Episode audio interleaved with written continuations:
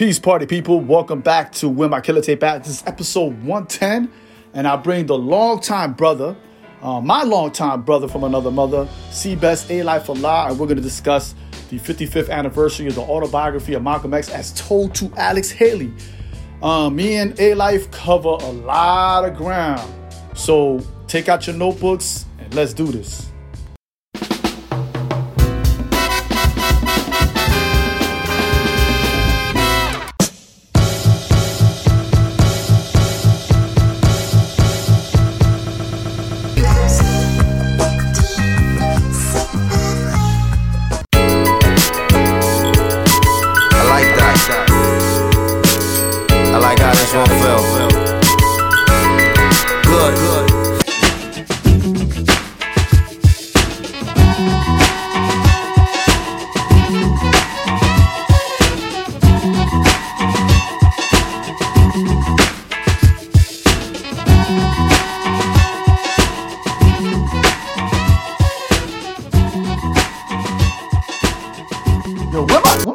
Tape at, B? All right, peace, party people. Welcome back to episode 110 of Where My Killa Tape At. Um, we're going to be discussing the 55th anniversary of the autobiography of Malcolm X as told to Alex Haley. Um, and I'm bringing someone to speak speak to me about the book that I should have bought way back in season one. There is definitely no excuse. Uh, let me just say a couple of things. Um, he's the co-founder of the Hood Health. Um, he is the co the science of self, man, God, and the mathematical language of nature. He is also the co-author um, and and he excuse me, he's a co-editor and contributing writer to the Knowledge of Self, a collection of wisdom on the science of everything in life. And he's also the co-editor of the Hood Health Handbook, Volume One and Two. Um, and I think um, the Knowledge of Self book, I probably that book I probably purchased and gave away more than any other book that I had in my entire life. So uh, Wow. actually, actually have to get another copy. Um, so we got the brother C Best Alife Allah. Welcome to the show. Thank you, Um, thank you, thank you. Definitely. And I just want to say this real quick before we jump in. Um, if you want to have a discussion with anybody about the nation of God's of earth, you need to bring this brother on your podcast. You know, fly him out. You know, post COVID. You know, for your panel discussion, Zoom meeting, which you should you should pay him if you do the Zoom meeting as well. When it comes to the nation of God's earth history, also it's spread throughout the United States and the world. You should talk to Alife Allah, and he also again he co-authored a book that, that has a lot of people who contributed that are part of the nation of God's earth. So you should definitely, if you need to find anybody, you need to talk to this man right here. So welcome aboard, brother. How you doing? Yo, I'm I'm doing I'm doing great, yo. Actually, I'm doing great, yo. I'm glad to hear from you and everything. And actually, I'm glad that you put that back on the radar because you know, in terms of uh, it's been 55 years, Yes, yes. and I was like, wow, because you know we hear a lot of dates a lot of times, a lot of anniversaries for a lot of things, and um, and just hearing that, just it kind of hit me like in another way that it didn't hit me before, you know, in terms of uh the timeline of this book. True indeed. And I and I didn't even know what happened was I listened to um Marc Lamont Hill's podcast. Uh-huh. And he had he had Zaheer Ali on there on Monday. And that's when I was like, wait a second, it's a 55th anniversary on Thursday. That's how I realized that it was. So I was scrambling to get people to come onto the show because I found out at the last minute. Um, if I Right. didn't listen to that podcast, it would have completely missed me, which is going to be a question we're going to talk about um, during this discussion. Um, Mhm. So this book was published in October 29th, 1965, of eight months after the assassination of Malcolm X. Originally was supposed to be published by Doubleday, and they decided like it was too hot. So Right. Grove Press picked it up, and then they published it in October of 65. So um, how old were you when you first read the book? Hmm. It- you know, it- when you when you first posed the question to me, I really had to think. Um, I was either 17 or 18. Okay. Um, because it was my first year in college. Oh wow. Wow. when I actually picked up the book. So give a a, a time length or a, a time kind of line, which is important. Um, I uh, graduated high school in 1989. Okay. All right. So it, the reason I mentioned this timeline only is because um, in terms of what was being spoken about at hip hop at the time. Yes. Yes. And so, like, I was familiar, my senior year in high school, that's when I kind of became familiar with Malcolm X, but only as Malcolm X through uh through snippets and quotes that were in hip hop. Yes, yes, yes. You know, so you got Public Enemy, you know, you got um, you know, Rakim, you got different people doing little excerpts and referring to this man Malcolm X. So this is what I'm learning about Malcolm X. Um, but still not at the point realizing in terms of just like, oh wait, he wrote books. Mm-hmm. you know, like like he has like written literature, you know, and, and, like I wasn't even aware of that about Malcolm X himself. So I didn't know that his speeches and stuff had been transcribed. I didn't know, you know, there was literature out there. Period. Mm-hmm. Same thing about Martin Luther King. I didn't know that either at that point. As far as I was concerned, Martin Luther King did some speeches, but I never knew that he wrote or that there was a body of literature in terms of his uh, his speeches being transcribed. So once I got in college, which was interesting, is so I went to a, a college in Middletown, Connecticut called uh, Wesleyan University. Okay. They call it like a baby a baby Ivy Ivy. It's real, real uber liberal mm-hmm. and uber uber white. All right. Okay. So myself, I'm one of the few black people there, but there was at the time, it still is, there was a black dorm on campus called okay. Malcolm X dorm. Oh wow. Right. Wow. Yeah, me. This was where all the black students was. This is where like you gotta remember, like um a, a different world and all that kind of stuff. All this stuff is on TV the exact mm-hmm. same time I'm in college. Wow. wow. All right. So like this life is is is it's it's it's it, I was experiencing it across the board, you know, like in school, on TV. This was a reality that was reflected back to me. Um, but Malcolm X dorm and had a huge mural of Malcolm X, but also I didn't I got to I got to actually live in the dorm in my sophomore year. But in my freshman year, if you were on campus, literally, this is if you were black, this is where you hung out at. Okay, okay. You know, okay. you you you hung out there, and they also had their own library. Oh wow. Okay. And so, like, even outside of the big Wesleyan library, if you needed a, a black book by a black author, it was in this library. Wow. You know, so this is where I realized I was like, oh, there's some books up in here. Let me look at. So I'm looking, you know, I'm looking at the Malcolm X speeches, and that's when I came across the autobiography of Malcolm X. Wow. And wow. um, I was I was like, yo, I need to. Oh, this is like story from beginning to end. And you gotta remember, this is the time before. This is pre World World Wide Web, pre heavy yes. internet. Yes. You know, yes. like you literally had to find a book if you yep. wanted to find out about a person, there was no Wikipedia. You're right. you know? You're right. You're right. There was no there was there was no other way except to get that book and to read it. So I wanted to know about this man who was talking about the Ballot or the Bullet. I wanted to know about this man who, um, as in terms of at that point in my life, as far as I was concerned, he was the face of the Nation of Islam. Yes, yes. You know, um, in terms of you know, like I hadn't dug deeply there, I and I just actually started, you know, in terms of amongst the 5%, I had just started my lessons within that context either. So, like history, I, w- I needed to catch up on history.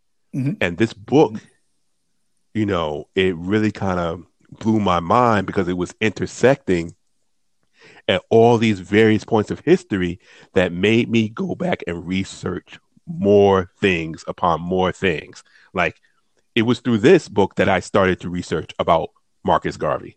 Mm-hmm. Yes, sir. You know, yes, sir. It, it, yes, sir. On this book that I started to, you know, research even more in terms of Orthodox Islam, in terms of its presence amongst um, blacks, in terms of the continental U.S. You know what I'm saying? So this book really did like set off, a, um, in terms of a lot for me, um, just researching other stuff. But yeah, like I, I literally, you know, started reading the, Mal- the autobiography of Malcolm X within the Malcolm X house, you know, Wesleyan University, probably in front of the big mural of mural of Malcolm X that was there at the time. Also, you know, I'm glad you I'm glad you point you said that about Malcolm X because for a lot of people, Malcolm X is their entry into the Nation of Islam, right? Um, the, right. the, the book actually the first couple chapters of the book, he gets into the theology of the Nation of Islam. You know, he talks about Yaqub, he talks about the big-headed scientist, he talks about the original man, he talks about you know Master Fard Muhammad, he talks about all of that stuff. And for, for a lot of people to this day, they their entry point to the Nation of Islam is Malcolm X, right?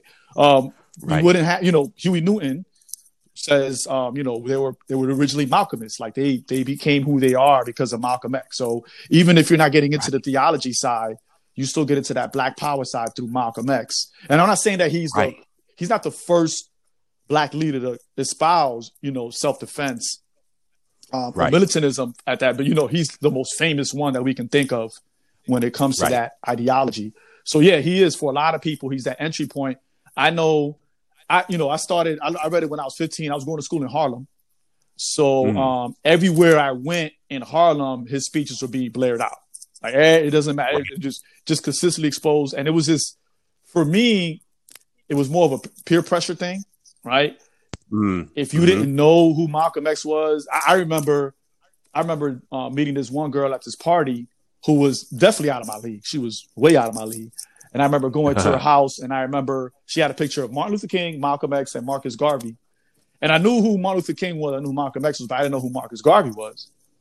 And uh-huh. she was pretty much like, You're not getting no play if you don't know who that is. And I was like, Oh, snap. So, like, I had to really, like, you know, people checked you. If, see, if somebody saw you reading a Malcolm X book, brothers would check you, like, Hey, you know, what you reading? You know, what did you learn? What's that about? Da-da-da-da-da. So you had to be like y'all, like y'all said, you had to be on your square for a lot of things. Yep.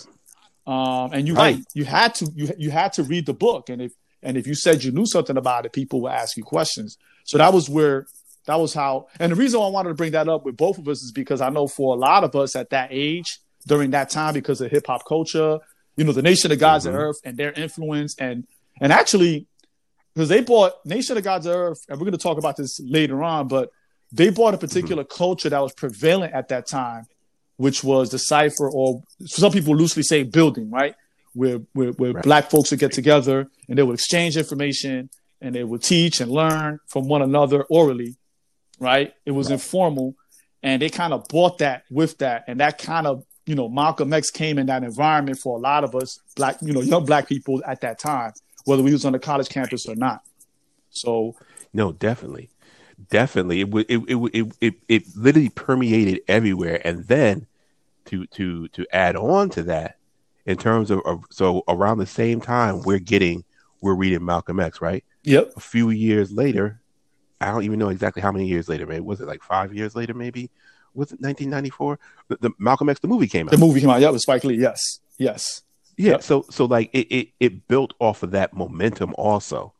Um I, well, I shouldn't say momentum because that was always kind of in that environment. Mm-hmm. But the Malcolm X movie now took it to another level in terms of um, getting more people even more interested about Malcolm X. I, I, I think, know, I and, think you make I think you make a good point because mm-hmm. if he had if he had put out that movie at a different time, would it have would it have had mm-hmm. the same response? Right? Because yeah. because I yeah. tell people when, when when Black Panther came out, right? I told people mm-hmm. I'm not saying it was at the same level, but I remember there was the right. same enthusiasm to go see Malcolm X as a community, as a family. It was like the right. same enthusiasm when that came out. Um, and right. I think if he did it at a different time, it it probably mm-hmm. wouldn't have the same impact. But go ahead, I'm sorry. No, no, no, no. That that's directly the thing I'm um um um um I'm highlighting on, touching on, and it's the same thing in terms of also with hip hop, meaning that you know. So I wasn't aware in, um, in terms of exactly when the autobiography came out until you know you hit me with the 55 years in 1965. I'm like, wow, you know, what I'm saying like it's coming out literally in the midst of everything that's happening at the time in the United States, yes, right? Yes, and, and and it carries over into um I would say it, it is as a prominent text, as a to, as a prominent uh, reference book. It carries over into the Black Power movement. So we're talking about into the 70s and mm-hmm. everything. Um, but then again, once again, just like hip hop arose in, in part in terms of um, due to ser- several different environmental factors that were, you know, impacting, you know, black and brown communities in New York, right? Yes. Um, that same kind of fragment kind of also fragmented our transmission of of history, mm-hmm. philosophy, those kind of things. And the Storts of that became hip hop. And later on, hip hop is the one I really, really have to put it on it. Hip hop is one of the major reasons that Malcolm X's name didn't die. True, true. In the true. in in the in the way that um in the way that it probably should have. You know what I'm saying? In terms of if uh if hip hop wasn't there to kind of repackage this information to the youth in a way that was digestible, you know, um it it, it might not have taken a, deeper root in terms of our era as it did. You know, because I know it was pretty strictly through hip hop that Malcolm X was relevant to me in the beginning. For a lot of strictly hip hop. For a lot of people. Right. For, for no, I, I agree hundred percent. Adisa Banjoko talks about that consistently. Mm-hmm. He talks about that, yeah, and, and so, also and also Martin Luther King. He says that a lot. He says they. He says you right. hear their speeches in all in a lot of hip hop songs from artists that you wouldn't think would be, be listening to them. Oh yeah, no, definitely, definitely, and and and that also the other thing about that. That's also another. That'll be interesting, dude. We talk about lists all the time in hip hop. You know how you know, I'm anti-list. I'm, I'm, I'm anti five favorite MC list. You know what I'm saying? Like I don't want, I really don't want to hear that. You. you. know what I'm saying? It, it, there's not the nuances there that I need. I hear you. You know what I am saying? Like, like if you just started listening, to, if if your list starts with a particular, let's say your list starts in 1988, mm-hmm. right? First of all, you can't claim all the hip hop when your list just starts in 1988. You right. You right. Um, also, like there's usually not any type of parameters by which people are making the list. Mm-hmm. Or I just think he's the best MC. You'll mm-hmm. stop. I need more than that, you know. But what what I'm getting at in terms of other lists that I would like to see, I would love to see maybe a list of the top ten um, speech interludes in hip hop. Mm. Like that that became its own hip hop. You know what I'm saying? Like once people started like inserting like skits, but then also like speech excerpts. I would it, I would be interested in, to also learn or figure out when the first one was actually done. You know, in a record, but it became a major, major thing. If you got an X, it's just like finding a sample. Yeah, yeah. You know saying like a key sample. If you found that key part of a Malcolm X speech, that key part of a Martin Luther King speech, that key part of a of a Farrakhan speech, your joke was going to be fire.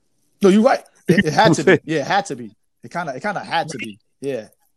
Right. You know, and you put that stuff behind like like with Public Enemy you put that, you know, you lay the, the bomb squad behind Farrakhan. What what oh, yeah. what are you talking about? That junk is is ridiculous. And and that's a way by which we were able to easily digest you know the information but then also like i said the time that we were, were brought up is that just having that wasn't enough it was like oh i need more mm-hmm.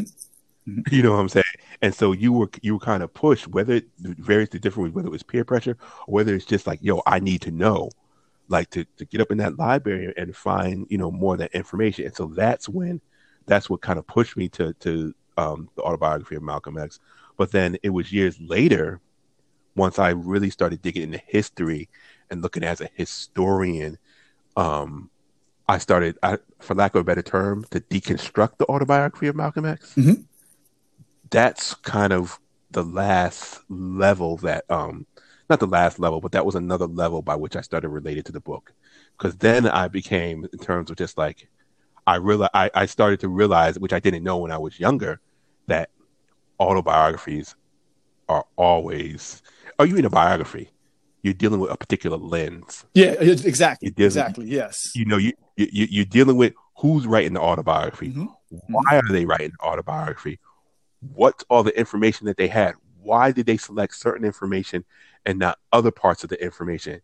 You know, all these particular things, you know, then, and actually, that was the first book probably that I actually started running those kind of questions around. Mm, mm, you know, and, mm. and, and, and to be fair, I don't know if the even words it, what I'm saying is to be fair, but the reality is it was only because and also with the movie pushback from the Nation of Islam. Yes, yes, a yes. of the autobiography, and also the movie.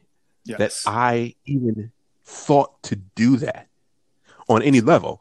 And so, so it, in part, is it's interesting because the Nation of Islam actually, through what they were doing in terms of uh, putting a critical eye on, on these particular pieces of work, caused me to actually be like, well, you know what? You can put a critical eye on things too. Yes. And so, Yes. you know, Yes. and, and and it was interesting. But yeah, this is probably the first book that I put a, a heavy, heavy uh critical eye on. and and, you know. and and I'm Uh, glad I'm glad you brought that up because again, we got to go back to you know 88, 89, all the way up to 94. Um, Right. the people that were the people that were everybody that, that had that interacted with Malcolm X up to that point was still alive. You know, they may have been Right. few, you know, like, you know, Ossie Davis was still alive, Dr. Betty Shabazz was Right. still alive, you know, Farrakhan, you know, he's still alive, but you know, he was Wow. there. You know, his the people that were accused of killing him were still alive. The people that was the Right. you know, the mosque that he built, there were people that were still there. You know, um right. I knew people that I, you know, they're they're ancestors now, but I knew people that knew Malcolm. You know what I mean? Like they Right, they ran with him when he first was in the Nation of Islam, um, and they were still alive and kicking, and they had their issues with the movie. They had their issues with the book, right? Um, Right. They had, you know, so they there's some things in the book that they were like, ah, I don't, that wasn't really true, brother, you know, et cetera, et cetera. So, you, you know, again, like just like what you were saying, um, you had all those questions, you know, why? And then when I read the reinvention of X by Dr. Manning Marable, there was a Mhm. lot. There was a lot of stuff Alex Haley took out. You know, again, a lot of it was, you know, the book is, you know, 500 something pages. So, Right, so right, like right. you can only put but so much. But why did he leave out the first trip to Africa? You know, um, and you know that that would have been important to put the first because he went he went to that first trip to Africa under the Nation of Islam. That kind of would have been Exactly. important to put in there. I felt, but I didn't know about it until I Yeah. read until I read the reinvention. Um, there's a lot of things like really what happened after he left the Nation of Islam that he didn't really touch in that book. I don't know if it's because again it was told to Alex Haley, right? Right. It wasn't like he, he sat there and he had a bunch of interviews with Alex Haley and he and he transcribed everything. So a lot of it was just what Malcolm X wanted to put in it. According to Dr. Manning Marable, originally Malcolm really wanted to be like a promotion for the Nation of Islam and Allah- Honorable Elijah Muhammad. He didn't really want it to be about himself. Um, Right. So that automatically questions what was Alex Haley, you know, what was his agenda because you know Malcolm was like, "Hey, we're doing this for the nation. I'm doing this for my family. I'm doing this to put my peoples out there. It's Yeah. not really about me." Um, Mhm. and that's how why in the beginning of the book it deal with the theology of the Nation of Islam. Um, so yeah, you're right. Yep. You're right, and, and that's something that we should put that creative eye on any autobiography that we read, um, any biography that we read, anything that comes out. You know, like why are you doing this? What's your agenda? Why are you publishing it now? You know, versus at this Right. this point in time. So yeah, hundred percent agree with you on that. Yeah. And Alex Haley, you know, you know, it, it especially became relevant once you know the um the issues surrounding Roots came out with Alex Haley. Yeah, yeah, You know, So, like, wait a minute, if this, if if if this is, you know, mixed up is some, you know, some things with Roots, well, what in terms of the context of the Malcolm X autobiography? You know, what I'm saying, like, what elements are in there? I think that's one of the driving things that that drove me to it. But all those questions are so important. Like, Here's a jewel. Here's a jewel. Here's a jewel. I thought, I don't know why I thought this, but I thought he released Roots before he released the autobiography of Malcolm X.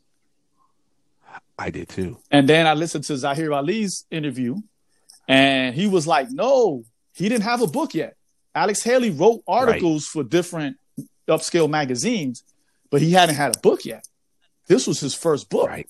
So I was like, oh wow. So now it really puts into question the roots thing because this thing was a runaway seller. You know, Yep. you know, this Yep. is the, put him on the map. yep, it, it it put him on the map. That this is like the I think this was the fastest at that time, the fastest book that went from hardcover to softcover. Um, I, I, believe it. because it was like selling like hotcakes. So so like I'm I'm I'm thinking, and I'm just throwing this out. This is conjecture. I'm not saying this is true, but he had that Right. first home run. He had to make a home run with that second one. You know, like you had to produce. You know, so it, you're right. It puts it to the question. Yeah. So yep. I'm sorry, but continue. No, no, no. The same that like that's directly the thought that I was going with in terms of just like, yeah, he had to had to produce, and then we think about also the time. You know, once again, like it's it it would be hard to write a uh, to write a roots nowadays. Yes. In terms of without fact checking fact checking. Yes. But back then, it's pretty. It's it's pretty. You know, it, it's it's easier unless you have someone like really doing investigative reporting on you. Mm-hmm. You know what I'm saying? But it's easier for that to slip under the radar, which is why you know truth and stuff about it didn't come out to like years later. Yes. You know, um, and then also you know to to kind of uh, step back again in terms of like the Malcolm X, you know, knowing people. You know, so once I um, you know, uh, got more in tune in terms of once I acknowledged 120, mm-hmm. you know, among the gods and the earths and everything. Once I was around, you know, older gods and stuff, you know, this is this is in Mecca, this is Harlem. So these these are you know gods who literally like once again, a lot of them had you know straight up interactions yep. with Malcolm. Yep. You know I'm saying? Like they knew him personally. You know, I you know the um I don't know if if people uh in general the public know this, but the Harlem Six that he talks about, Malcolm X talks about in the book, those are all guys. Oh, yep, they're all guys. Yep, yep, so, yep. Yeah. So so after that incident, you know, um, they all, you know, in terms of when and you know became sons under you know Allah the Father. Mm-hmm. So like I knew, you know, what I'm saying a couple of the Harlem Six. You know, what I'm saying. So like we hear like these first these first hand stories and stuff, and you know, once again, like you said, you get all these different perspectives, yes. different understandings in terms of um, everything that's going on. It's also interesting because, you know, when you're writing, like you said, an autobiography, you know, Alex Haley wasn't going around interviewing people. Nope. nope. You know what I'm saying? He heard the story from that from Malcolm that Malcolm wanted to tell. Yep. You know, um, and add whatever indeed to what parts he wanted to and you know embellish whatever parts they wanted to. But in terms of like across across the board interview kind of thing with so many of these people he didn't get. And like you said, all these people were still alive. So, yep. Like he he definitely could have. So, you know, so I understand in terms of the pushback from a lot of different quarters in terms of just like, well, this is not the whole story. Mm-hmm. You know, because like like you said, like they were all even in our youth, they were still, you know, here and around yep. and were able to, you know, basically voice and tell their their side of the story. You know, and, and shout out but, to the um, late great Umala. He's the one that told me that the Harlem Six were gods. He's, he's he, he came to Virginia. He was like, "Oh, yo, that they, they were the Harlem Six. They were they were um they were gods." And I was like, "Oh, I didn't know that." And then he showed and proved yeah. it. He showed and proved it. He was like, "This so and so." He was like breaking it down. I was like, "Oh, snap!" Um, so you know, mm-hmm. yeah, a lot of a lot of the god, a lot of the older gods knew Malcolm X personally. Like, yeah, yep. And th- and and that's the that's the thing. Also, that's another thing in terms of like these stories that um, I feel like what's the word I'm looking for? They're not full. They can be fully. They could. They need to be t- told with a greater fullness. Mm-hmm. You know, like like Mecca Harlem was literally just we, we can't even express how it was at that time. You know what I'm saying? In terms of everything that came out of there, everything that we still reference to this day. But I feel that we do ourselves a disservice when we discuss certain things in the absence of others. Oh, agree. Meaning like you know, I feel like we do ourselves a disservice when we talk about, um, uh, let's say Malcolm X, without talking about the fact that yes, Nation of Islam, but we don't talk about his, you know, how his different trips to Af- Africa really influenced him. You know what I'm oh, saying? Yeah, or, or as you always point out, you know, you know, we re- we keep referring to him as Malcolm X, and that's not the last name that he went by. Yes. Yes. You know what I'm saying? But we use that as kind of like a shorthand reference point. I think we do a disservice without really, really talking about, you know, the, in, in terms of his interaction or with like five percenters. Mm-hmm. You know what I'm saying? Like the same thing with hip hop. Like, you know, I feel we do ourselves a disservice when we when we don't talk about the influence of the five percent in the context of hip hop. Um and and I'm not talking and, about and black consciousness. Yeah, yes, and black, black consciousness. consciousness. Yes, yes. Yeah, right yeah, like like it's kind of like pushed aside, and it, it's re- it's always real interesting to me as a five percenter because yes, I'm a five percenter, but I'm also just a person who researches history, Indeed. right? Indeed. So so when I look at stuff, I'm like, okay, yeah, there's a book over here about the five percent, but like, there's no way that I should be able to pick up any book about the history of hip hop and not have a substantial chapter in there or you know narrative about the importance of five percenters in New York during the during the time of the founding of hip hop. Mm-hmm. Like that's just ridiculous to me. But I feel that the same kind of thing happens when we talk about Malcolm X. We remove certain elements that are so so key. Like, yes, it's important that we talk about, you know, the Nation of Islam. But if we don't really nail it down and really give people a basic, a, a, a firm understanding of the importance of Marcus Garvey, yes, we're, we're losing. We, we, you're not going to get the we're not going to get the full picture. He didn't his his story didn't start as him being a pimp. Exactly. You see, yeah, yeah, so, yeah. And, and the reality is is that many black families during these times are not that far removed from some type of consciousness. Exactly. Whether we're talking about Marcus Garvey, whether we're talking about um, Noble Drew Ali, or we're talking about even Father right. Divine, because Father Divine supported exactly supported Garvey. You know what I mean? Like so, right? And, and that that's what the discussion everybody was having at the dinner table. You know, at the barbershops, at the salons, they were all having the same kind of discussions right. we have today. They were having back then. Um, and, and exactly. we can go, I can go on and on about, you know, A. Philip Randolph. We can, you know, every, like, we can talk about every, right. everybody was having to discuss, everybody had their little cliques. Everybody was like, my yep. way is better. You know, your way is not better. They're tripping over there, you know, um, and yep. you know, everybody yep. broke bread. Um, and you're right. And I, and I think, um, that's why I like, that's why I tell people to go to reinvention of X because in reinvention of X, he gets into all of that. He gets into, you know how his mm. folks are Garveyites and who his who his peoples mess with, you know, like who they interacted with and right. you know how, how they got down. Like everybody in his family, all his brothers, they all were kind of part of different organizations and worked in different groups.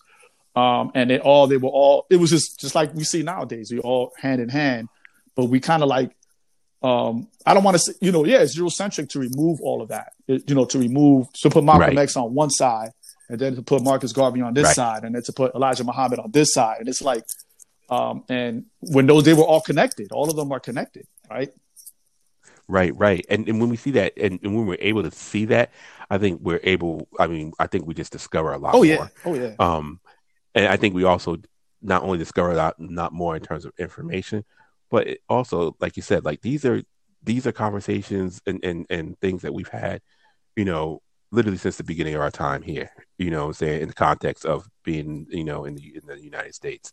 So it's like to to not think that these are like new things and to, and to also research some of the techniques and stuff that was utilized as those times. You know what I'm saying? Um, like between the two world wars when this huge burst of consciousness was happening in different places you know how did these groups interact with each other which groups you know helped each other and these kind of things because we literally see it reborn again through in the 50s and 60s yes you know yes, yes. different groups kind of patterning um kind of um um, champion, you know, similar philosophies. So you have people who might have been in the more um, Martin Luther King uh, thread of thought mm-hmm. in the 30s. You have people who might have been more in the Malcolm X, you know, thread of thought in the 30s. You know what I'm saying?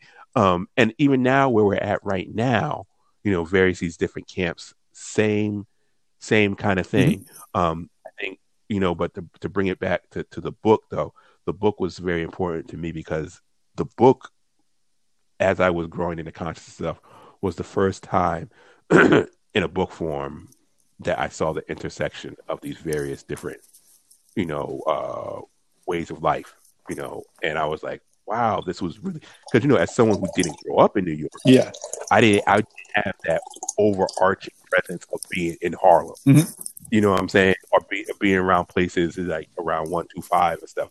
Later in my life, of course, I did, but so I didn't make all those connections, but that book made those connections for me. You know, and I was like, wow, like, okay, like there's vi- these various different modes of black thought, and they're all type of like related to each other, you know. And Malcolm X kind of like embodied to me the man moving through these and trying to basically figure out, you know, the best path that he could could uh utilize to help his people. You know, and and, I, and I'm glad you that way.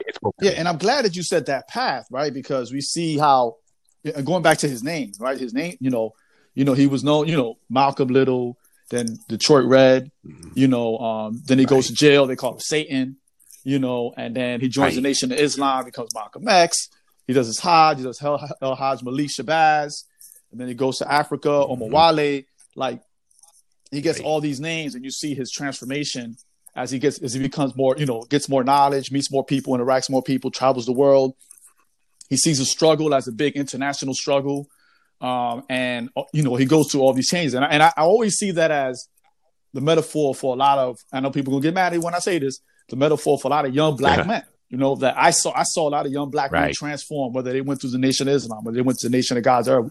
They, I saw them all transform. They, they they went from one point, hit a low point, got knowledge of self, and then rose from that. Right. You know what I mean? And then became workers in their community, built families um, that contributed to the community further. You know, so I always saw that right. as a metaphor for us. That book, you know, the autobiography from Malcolm X. I always saw that as, and and, and it, spoke to me in that form as well. You know. Right. And the thing is also it's interesting because, like you said, like you know, the transformation of, of basically young black boys into into black mm-hmm. men you know, um, you know, various different definitions of what manhood is and what manhood should be, but definitely saw that book for for lack of for lack of a, a, a reference point, we didn't have a strong, consistent rites of passage. Yes, yes. Se. No, I agree. Um, you know, in terms of historic, like how historically we we, we may have I had. Agree. You know, what I'm saying, meaning like you're this age, all right, you're going to do this, and after you do this, you're going to be a man, kind of thing, you know. Um, and for various different reasons, you know, what I'm saying we didn't have no black bar mitzvahs. Yes, you know what I'm saying that that wasn't popping off. Um, so that book kind of like like you said, it embodied that travel. It was a it was a rites of mm-hmm. passage for me. You know what I'm saying? I saw a man going, you know, a man at various points of his life, you know, going through a rites of passage because one, he, he he was seeking something. He was going in a particular direction. He didn't. He wanted to be more than he thought he was before. You know, um, did that always work out positively? Eh, maybe, maybe, not. not.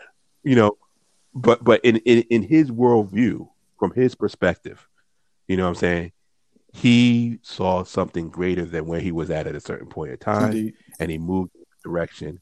You know, what I'm saying to to make that transformation happen, and that that definitely you know, um, spoke to me.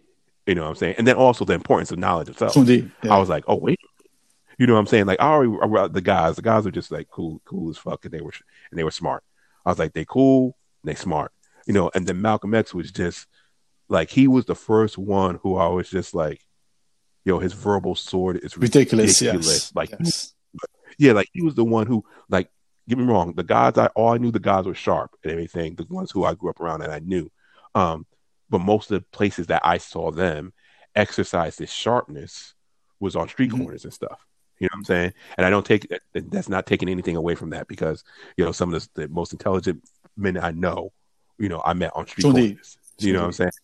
But Malcolm X was that dude who I saw go up in white universities and whoop yes, ass. Yes, and and that to me was like everything. I was like, is he doing it with words? He's not laying a hand on them. You know, between him and um, Muhammad Ali, those were the two who I just love to watch just dismantle, you know, white racists. It, it, it just brought me to, the, to this day, to this day. that stuff doesn't does not yeah, get old. Does not get old. You know, shout out to YouTube. Right. You know I mean? Like, know. Word, you know, like, yeah, shout out to YouTube. Like, yep. Like, yeah. all back. And and it's it's funny that you mentioned YouTube again, because once again, this is in the era before all of that. Mm-hmm. So yo, you can be walking down Harlem and someone just be playing a tape. Yes. Yes. Malcolm X speaking, and he was that powerful that you were like, yo, let me listen to this real yes. quick. You know what I'm saying? Like, oh, and then you be trying to remember some things so you can bring them up later, like Malcolm said, da da da da da da da. You know, like this is how powerful, you know, an influence that the renewal of Malcolm X, I should say, during the end, during the quote unquote lack of a better term, golden era of hip hop. Like this, this is how powerful it was, and this is how important that text was. Meaning that, you know, there's a certain body of books that pretty much, no matter what way of life that you chose, people are going to ask you if you read this book, and that was probably the number one, right there. You know, you read you read the autobiography of Malcolm X yet? Well, now you got to read this. You know what I'm saying? Yep. You know, other yep. ones, you know, that, yep. that that are in that yep. syllabus, but that one right there, that you you you had to read that one. If you didn't read that one, you might as well like, yo, you got you got to start back at the you know the end of the line now. Yeah, yeah. So like that became part of the syllabus. Mhm. But I think also what's very important um, is something that we were talking about. Um, I think a while back, but basically how that transmission of Black history, for lack of a better reference point, became fragmented after our generation I agree. and it, you know and, and so like that transmission doesn't happen in in a, in a, con, a, a continuum and a neat form like it used to for us a lot of that a lot of the information that um of the 50s and the 60s became preserved and kind of commod not commodified but preserved and into a presentable form during the black power era Yes. so it became, it, and in many people, in many places, people literally in the seventies went to, you know, all black schools, you know, um, things of that nature, which was a direct result of the Black Power era. But then, you know, you have quote unquote crack come in. You have the fragments, fragments of uh, the fragmentation of, of black communities. You have that disrupted, but then hip hop comes and saves the day, right? Hip hop comes and be like, yo, okay, we understand all this is going on, but we look preserve this and put it in a presentable form. And that's how, you know, many of us got it from our generation. Mhm. But then after that, during due to various different factors, in fact, I haven't even probably mentally all mapped them out. But that dis that disconnect is now, you know, it's there now. You know what I'm saying? Like it wasn't transmitted, you know, smoothly and seamlessly. And um that's something I feel that is definitely something we need to put back on the board um, as a playable piece, you know. And for me, like I said, the the autobiography of Malcolm X is just a great example because it kind of personifies all of that in terms of you know important Black history, how Black history is transmitted, how Black history can be trans was transmitted through hip hop. Like it personifies all that. And so if we're if we want to kind of like brainstorm um, think outside the box in terms of ways to reinvigorate that, Mhm. um, Mhm. that would this this book is just is it's, it's a very important book. You know, what I'm saying in order to study um, as a case study to figure out how to do that in present time. You know, I just I just want to say that like what happens Alife is that you and I talk about it on Twitter a lot.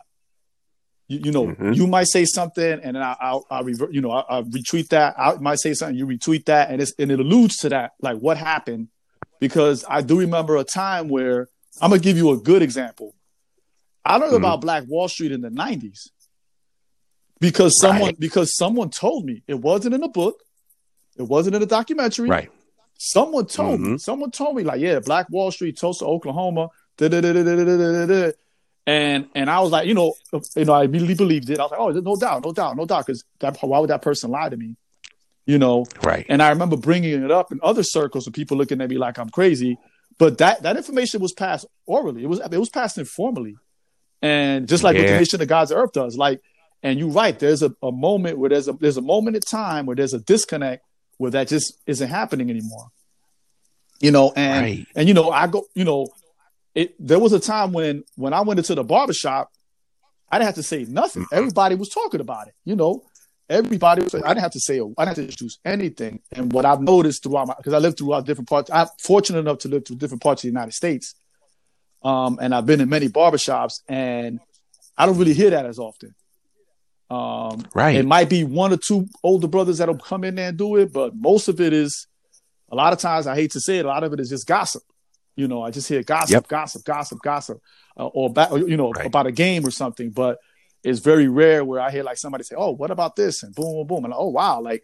And so you're right. There's that disconnect, and a lot of it has to do with, of course, of course the crack cocaine epidemic, um, the prison industrial complex. Because I remember a time when I was writing brothers in jail, and you know I was sending certain books, and they was like banning them. They're like, "Nope, you can't, you can't do that." And I know in certain in certain parts of the country, like for for example, the Nation of Gods of Earth, their literature is banned. Like if you get caught, yeah. if you get caught with the lessons, you get put in solitary. Like they put you in the hole. Like it's a violation. It could it could it could actually violate your parole. You know, like if you go to a parole hearing, they might be like, "Nope, we keeping you in here." You know, um, so Yeah. so a lot. It's a lot of things, and we, that's probably for another discussion. You know, like mm-hmm. we can mm-hmm. go on and on about what happened and then how we can bring it back.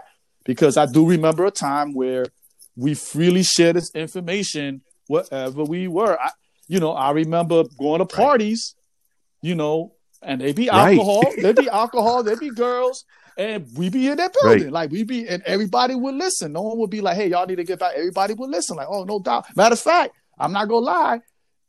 Do, going to a party and doing the knowledge gave you cool points. You know what I'm saying? Like that's that was oh, my yeah. experience. No, definitely. You know. Oh yeah, no, definitely. Like like you didn't you. It wasn't cool to be dumb. Yeah, it was not. It was it, not. It wasn't cool. It wasn't even cool to kind of like act like you were dumb. Mm-hmm. You know what I'm saying? And I tell this to people all the time. Like like you said, like during that era, like that's just what it was. like you could live at the party, like you said, like getting your drink on, chilling, dancing, whatever, and while you resting, someone can you next thing you know, there's a cipher and you talking about yep. some deep shit. Yep. And that was the norm. Yep. That wasn't something that just just happened sporadically here and there. That was the norm. And and, and the um, thugs left you alone. Right? Oh yeah, they would be. They would respect oh, yeah. you. They will. They will respect you. They'd be like, "Oh, the brother's coming through." They'll, they'll leave you alone. They'll be like, "Oh, that's that's the brother right there. Leave him alone." You know what I'm saying? Like, yeah, like yeah. And and for me, for and I always tell people this. You know what I'm saying? Whatever stereotypes that they have about the gods of Earth, I was like, I was not that dude.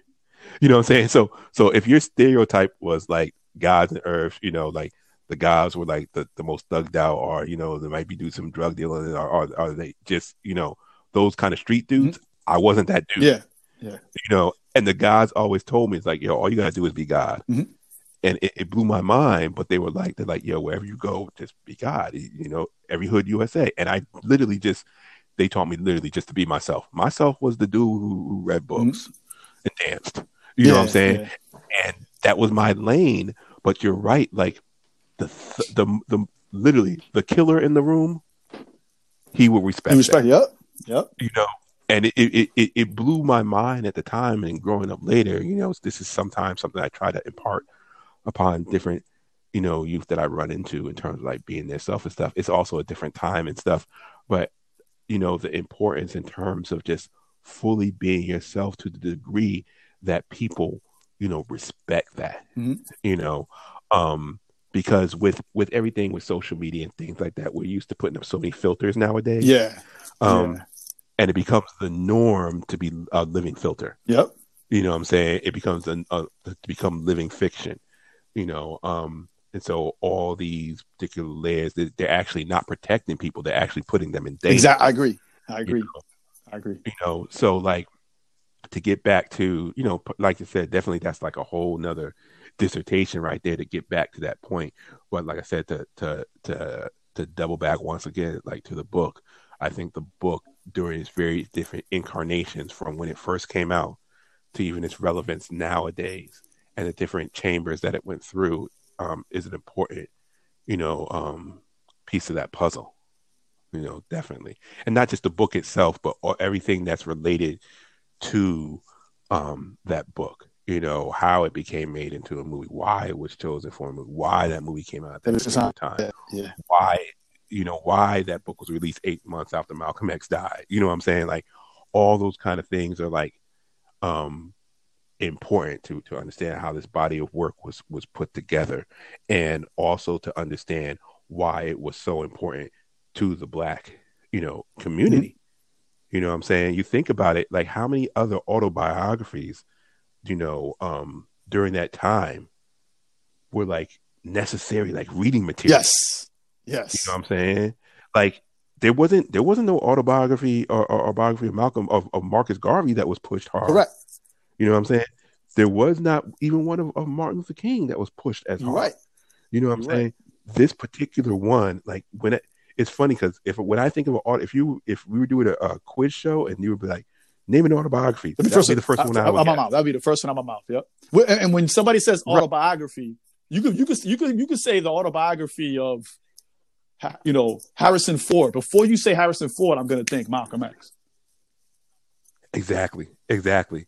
Exactly. So like it, it's it's its importance is is is undeniable and its influence is is undeniable and now i want to go back and read it and and see some parts that might resonate with me different mm-hmm. nowadays. because it's been a minute since I yeah, read same it. here.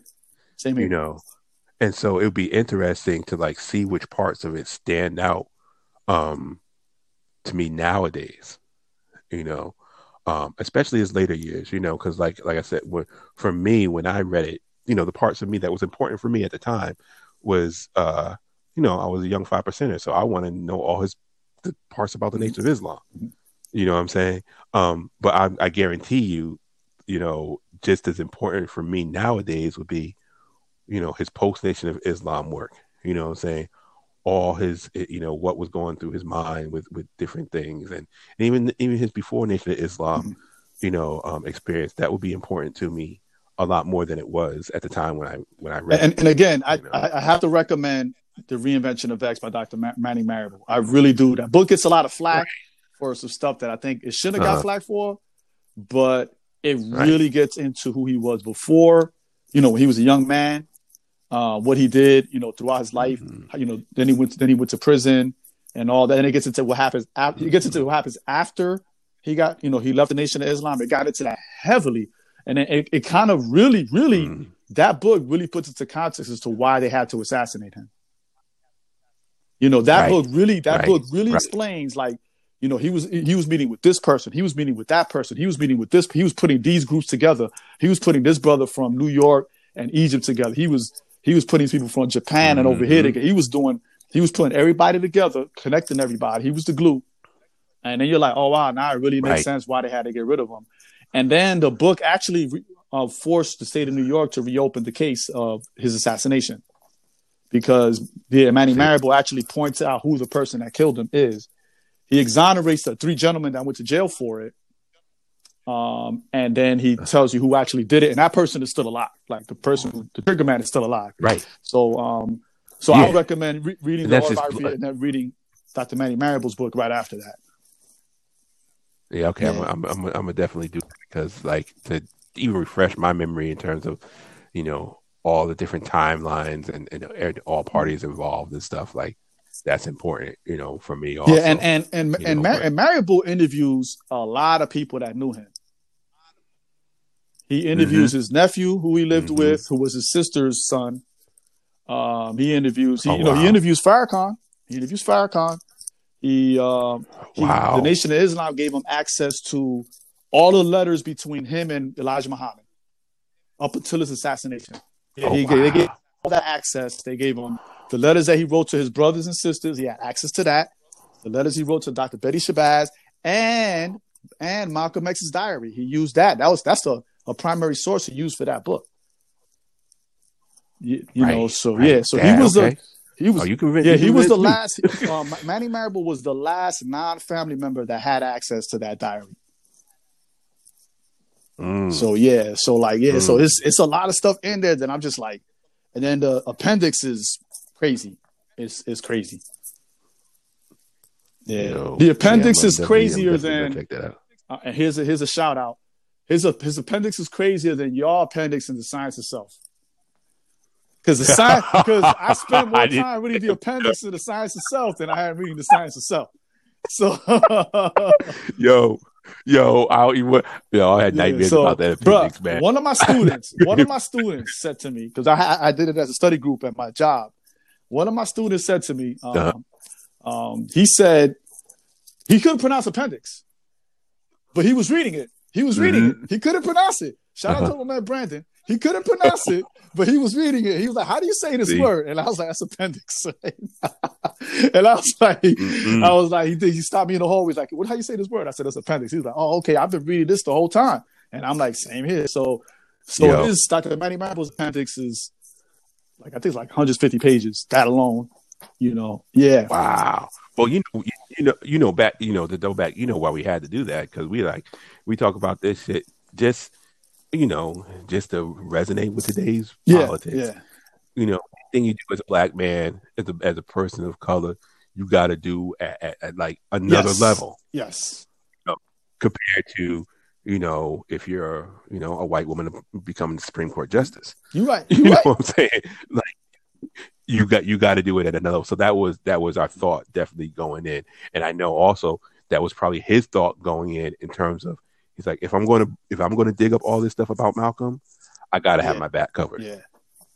You know what I'm saying? In terms of doing that appendix, Mm. you know. But the science itself um, is is yeah, just sure. again another shout out. Y'all should copy it.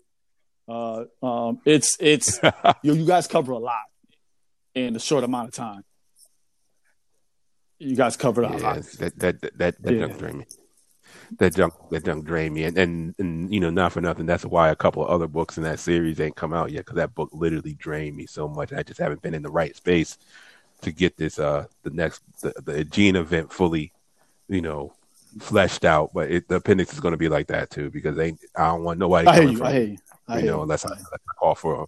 unless I call for him, you know. But yeah, man, that that that's good to know. So I'm definitely gonna put that on my my agenda, you know, to Definitely. check that out. Um, You know. any last words before we go?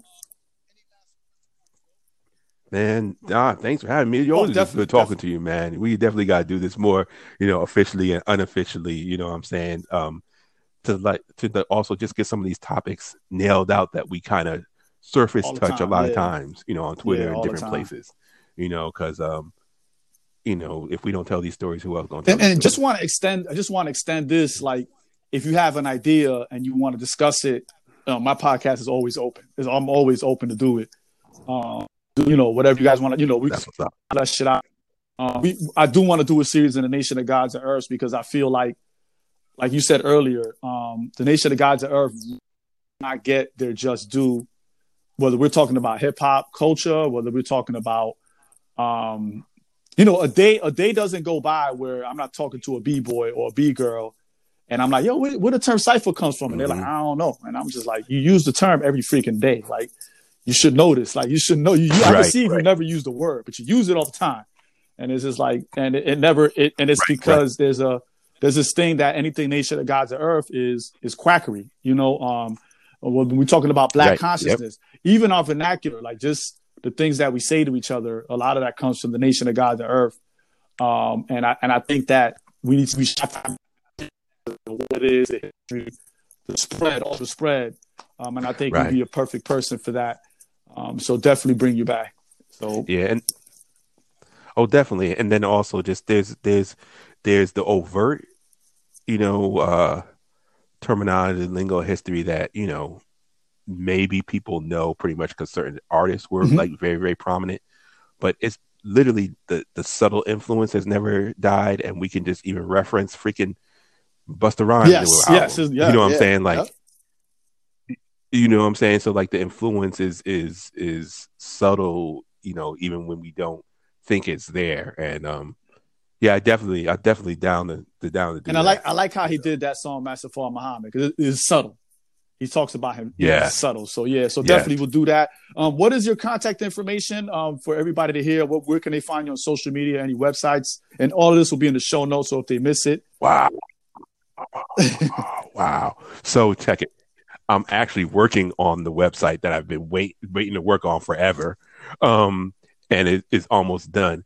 Um, but I don't really have the Okay. URL to that fully yet. But where they, can check, where they can check me at and where I'll make all announcements when the website officially drops is they can check for me on um, Twitter, um, Alife Allah, A L I F E A L L A H. Um, it's the same also on IG, Alife Allah. And then you can also follow the work that I do with Hood Health um, on Twitter under this Hood Health. And then on IG under Gotcha. this Hood Health. So those pretty much where they can reach me at. And either of those, they want to talk to me even more, or whatever, they could DM me. Um, my uh, my email information is Alife Allah at gmail.com. Yeah. You know, so you Yeah, say who this, knows? like I don't really like people use. They told like a lot of people like to put hood in front of stuff, but you have been doing hood Right. health since before it was cool. Like you was doing it. I mean, but pre my, my MySpace days, pre MySpace days, you was doing it. You was always on that tip when it came to hood Right. health. You was always talking about how it was in the hood, but you know how to be healthy. And I thought that's what I always liked about when you talked about health. You talked about how how you know your family got you into it, um, then your community got you into it, and everything you learned was in your community. You didn't really go outside your community to do that. I thought that's important. So I know a lot of people see hood and they be like, Right. "Oh, nah, he Alife is official when it comes to hood health." official. If you have any questions, yes. Thank, thank you for Yeah. saying thank you for saying that. Yeah, because because I, cause I, I have issues, I have issues with that nowadays too. Like when literally when I see Mhm. hood in front of something, or I see trap, or I see gangster or ghetto, I'm like, yo, y'all just going for yeah. like the aesthetic yeah, and not the ethics, you know, like the ethics at all, you know, and um, yeah, that's another whole story because then that can also be uh freaking commandeered by colonizer freaking community. You know, next thing you know, you're in the middle of Iowa and someone got trap yoga. yep. I'm like, Yeah. listen, why holding the cappuccino like that? What's what are you doing? But um, yeah, I'm I'm I'm glad you said that because yeah, I even have issues with that. How prevalent it is nowadays, without taking into consideration what we meant when we started and and and, and just to take it a step you know. further, like um you and Supreme, like you brothers are like, you know, the hood is indigenous and also that we had to big up what we do. You know what I mean? Because a lot of times when we say stuff is hood or Right. ghetto, like it has a lower quality. And you guys were always I never I will never Right. forget. You wrote a piece on your blog a long time ago about names and the beauty of, of black names. And I have incorporated that Right. lesson in Yeah. my when I was when I taught fifth grade, I incorporated that lesson in my fifth grade class. And um and I had a I, Wow. I had an exercise and I got and I always mentioned your name. I, I was like I got an exercise where I have Mm-hmm. my students go home to their families and ask them how I get my name. And they will come back and tell the story. And it was Wow. always you either cried, you either cried, or you laughed, or you was like, damn, that's hard. Like it was always a story. And it was Right. that build that you did on that that I was like, man, it really changed the way I viewed black names. Um, so definitely shout out to you on that. So wow, all right, so that's what's up. That's what's up, man. Let, yes, sir. let's yes, definitely sir. keep doing this, man. Like, like it's Yes, it's it's the it's the time, and you know, not to get all like, you know, magnanimous. you know, I'm using my TI word or whatever, you know, my SAT word, but not to get like that. But the the the shift that is going on now, in terms of, you know, everything that we're going through with COVID, the uprising, the shift in the political landscape, all this heavy weight that people are dealing with. Like, this is a time I also feel like a lot of these conversations we can have and interject into the atmosphere and people be receptive to them in a way that they probably wouldn't have been No, you're pre-COVID. right. You're, you're right. honestly. Absolutely right. Absolutely right. So definitely we're going to bring you back. Um, I appreciate you once again on the short notice. Um, thank you so much and peace. Peace. um,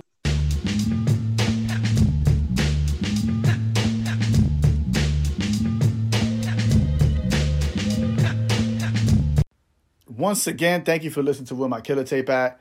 Um, if you want to contact me for a panel discussions, Zoom meetings, um, do workshops or whatever, um, you could hit me up on my website, omisbench.com, O M S B E N C H.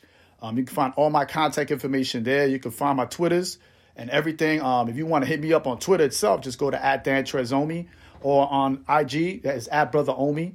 Um, and that's B R B R O T H E R O M I. If you want to continue the discussion, um, definitely, definitely hashtag where my killa tape at. Killer spelled K I L L A.